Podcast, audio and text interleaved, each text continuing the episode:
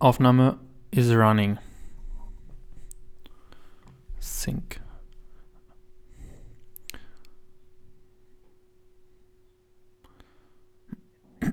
Let's go.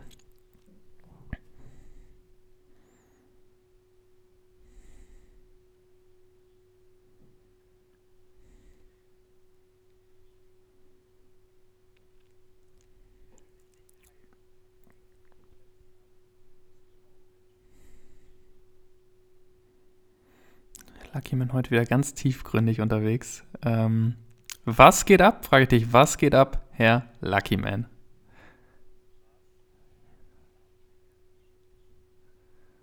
Was war der Aufhänger deines Quotes, um darüber direkt mal rein zu, reinzustarten, bevor ich dich frage, wie es dir geht?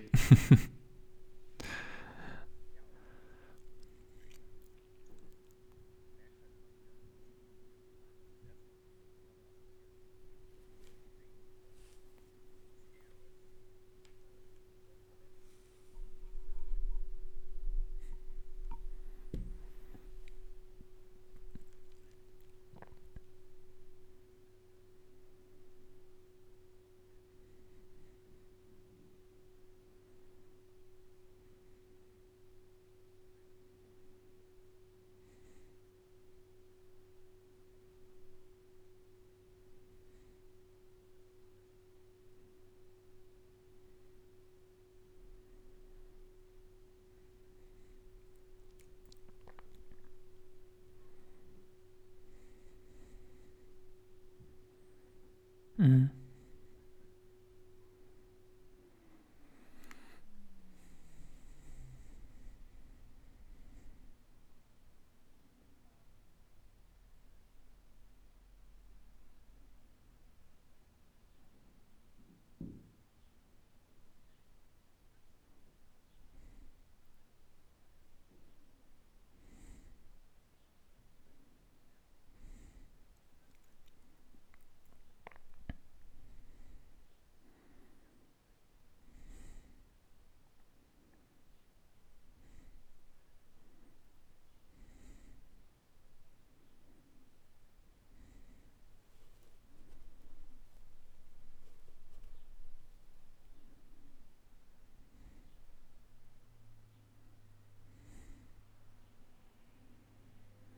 Das, äh, jetzt äh, schließe ich meine zweite Frage an.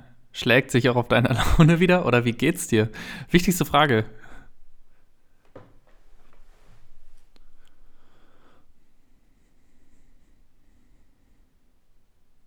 Das Übliche.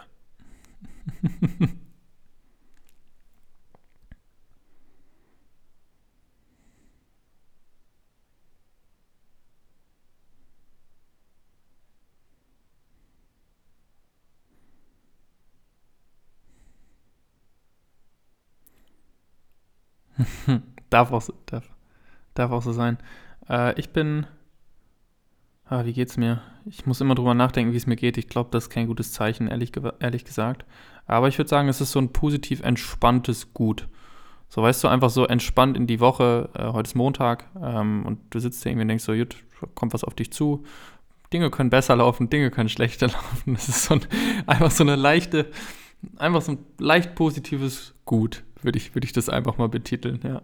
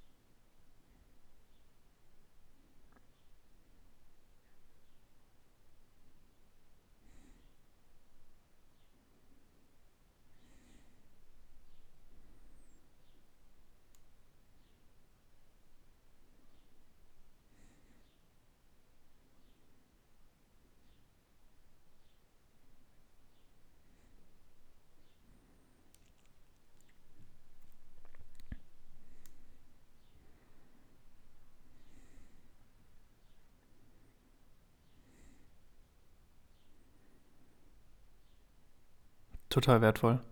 Total wertvoll, weil Kreativität oder auch allgemein so dieses. Ich habe es heute bei, bei, bei Arvid Vahedi in der Story gesehen, kleiner Shoutout, ähm, dass er so gesagt hat: Du kannst gar nicht glücklich sein, wenn du im Stress bist, weil irgendwelche Hormone, äh, äh, hormonbedingt, körperlich bedingt ist das.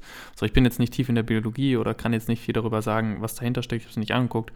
Aber es, es, deckt sich eben sehr, sehr stark mit dem, was du auch sagst. So, du die ganze Zeit nur von links nach rechts, nächstes To-Do, vorheriges Meeting nachbereiten, irgendwie noch mental und das nächste schon wieder im Kopf, da auch nicht vorbereitet darauf sein. Du bist so mittendrin und fragst dich dann, wie geht's dir eigentlich? Wie willst du denn da eine gute Antwort haben, wenn du mit dem Kopf an 100 verschiedenen Orten bist, aber nicht dort, wo du gerade bist? Und äh, das ist doch einfach ein, auch ein guter Output hier für die ersten fünf Minuten. Auch mal Langeweile haben, auch mal, auch mal entspannen zu dürfen, was, glaube ich, gerade in unserem Kontext auch, äh, ja, dringend mal notwendig ist oder dringend notwendig ist in gewissen äh, Abständen.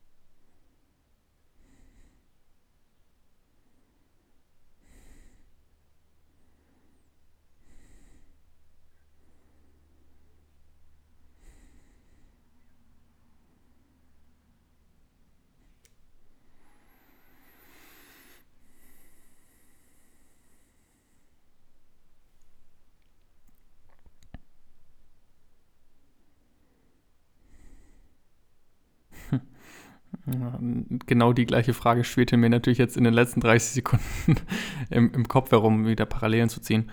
Ähm, ich glaube erstmal, vielleicht um nochmal eine Stufe vorher anzufangen, dass das ähm,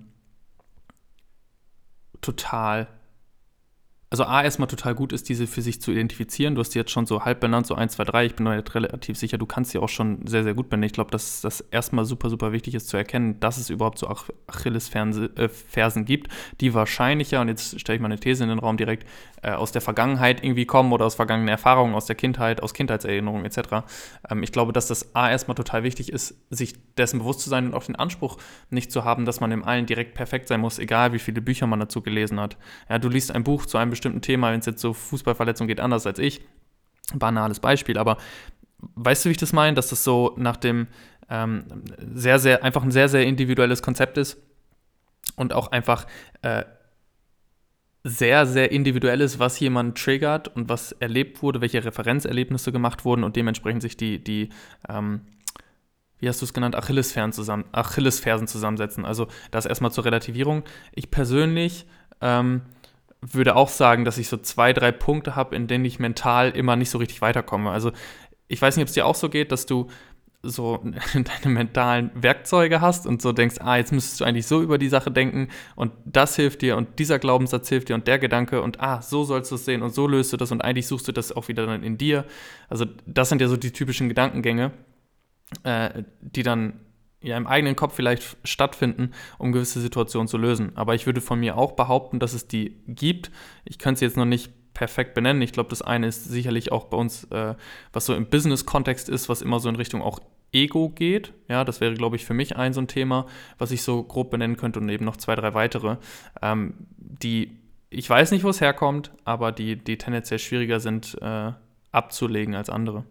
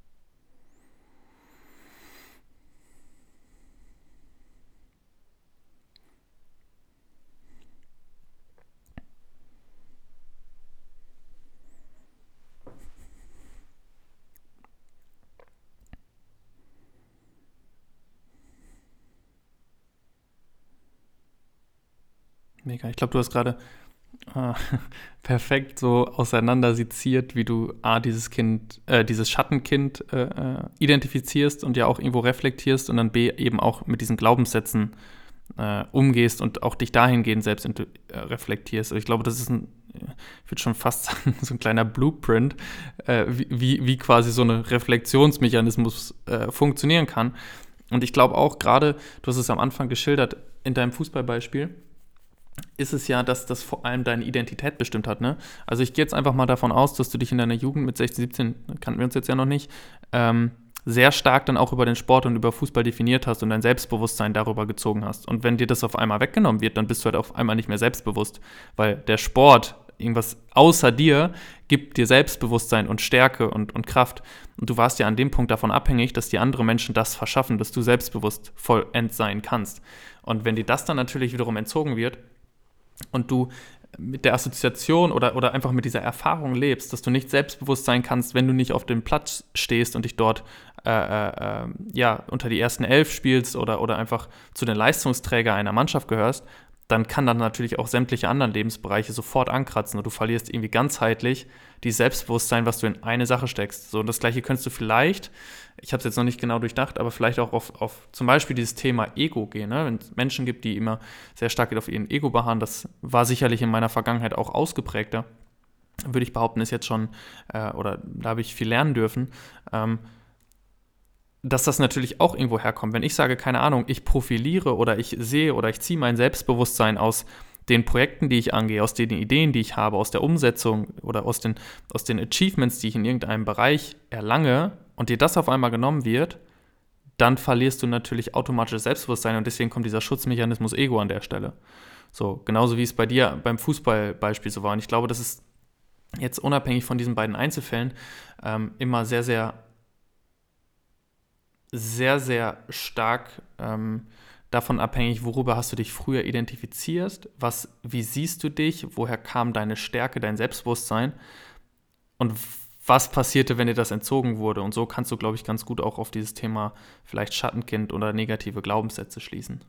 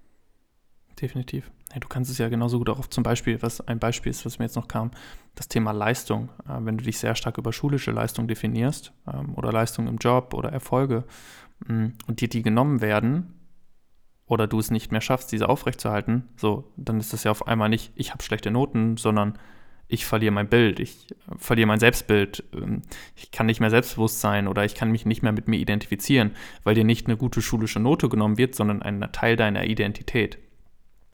Ähm, das, das ist, glaube ich, auch nochmal ganz, ganz wichtig, so was ja dann irgendwie vorgelagert ist zu dem, was du gesagt hast. Ne? Die Reflexionsfähigkeit und allgemein zu erkennen, ah, okay, so ist das, so wie dieses Selbstbewusstsein.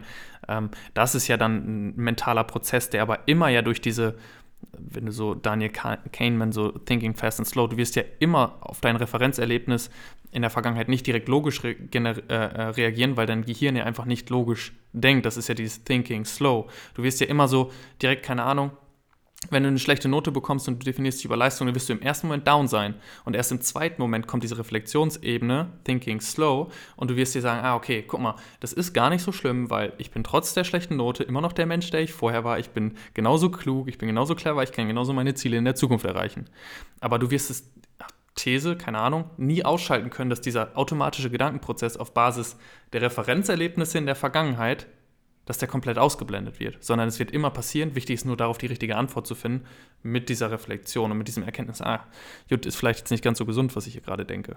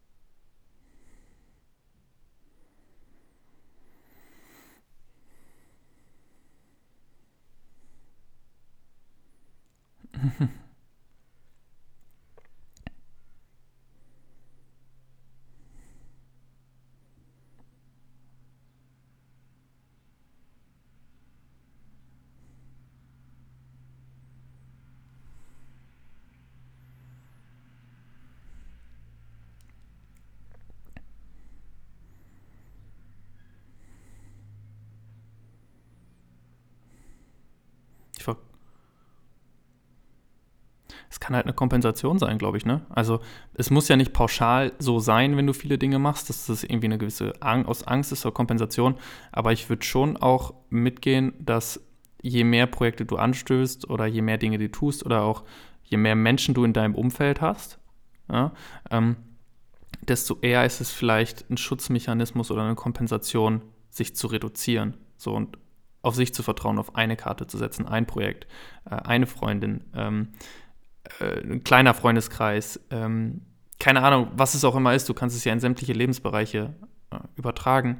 Aber ich glaube schon, dass da auch das, die Reflexionsebene einfach das Entscheidende ist und, und zu schauen, ähm, welche Motive leiten mich eigentlich bei den Dingen, die ich tue. Tue ich die wirklich aus einem Hinzu und ich will das jetzt wirklich und ich mache das nicht oder und ich glaube halt daran, dass es synergetisch ist zu dem, was ich eh schon mache und es beschleunigt das und beflügelt das. Oder besteht es aus dieser, fuck, wenn das andere wegbrechen würde, hätte ich ja dann zumindest noch das. So, und ich glaube, das ist im Zweifel dann ja das falsche Motiv.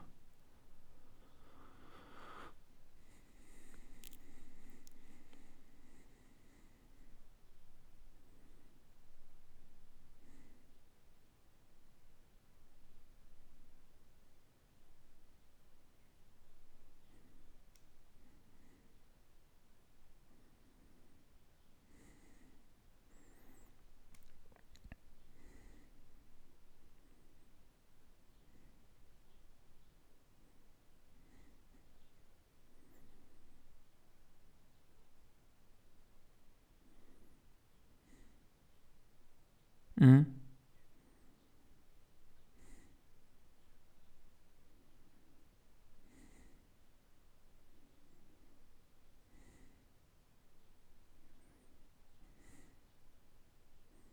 Safe.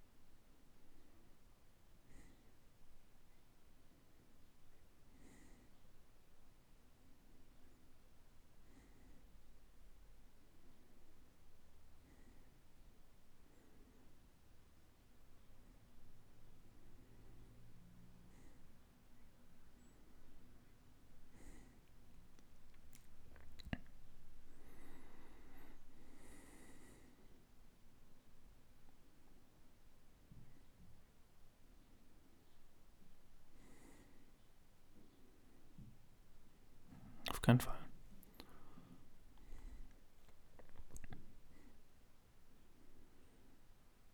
Safe. Ich glaube, das, das Bewusstsein darüber, so um das vielleicht auch nochmal die Ebene reinzubringen, ich finde den Gedanken, den du hast, super wertvoll. Das alleinige Bewusstsein darüber ist, glaube ich, schon mehr als die halbe Miete.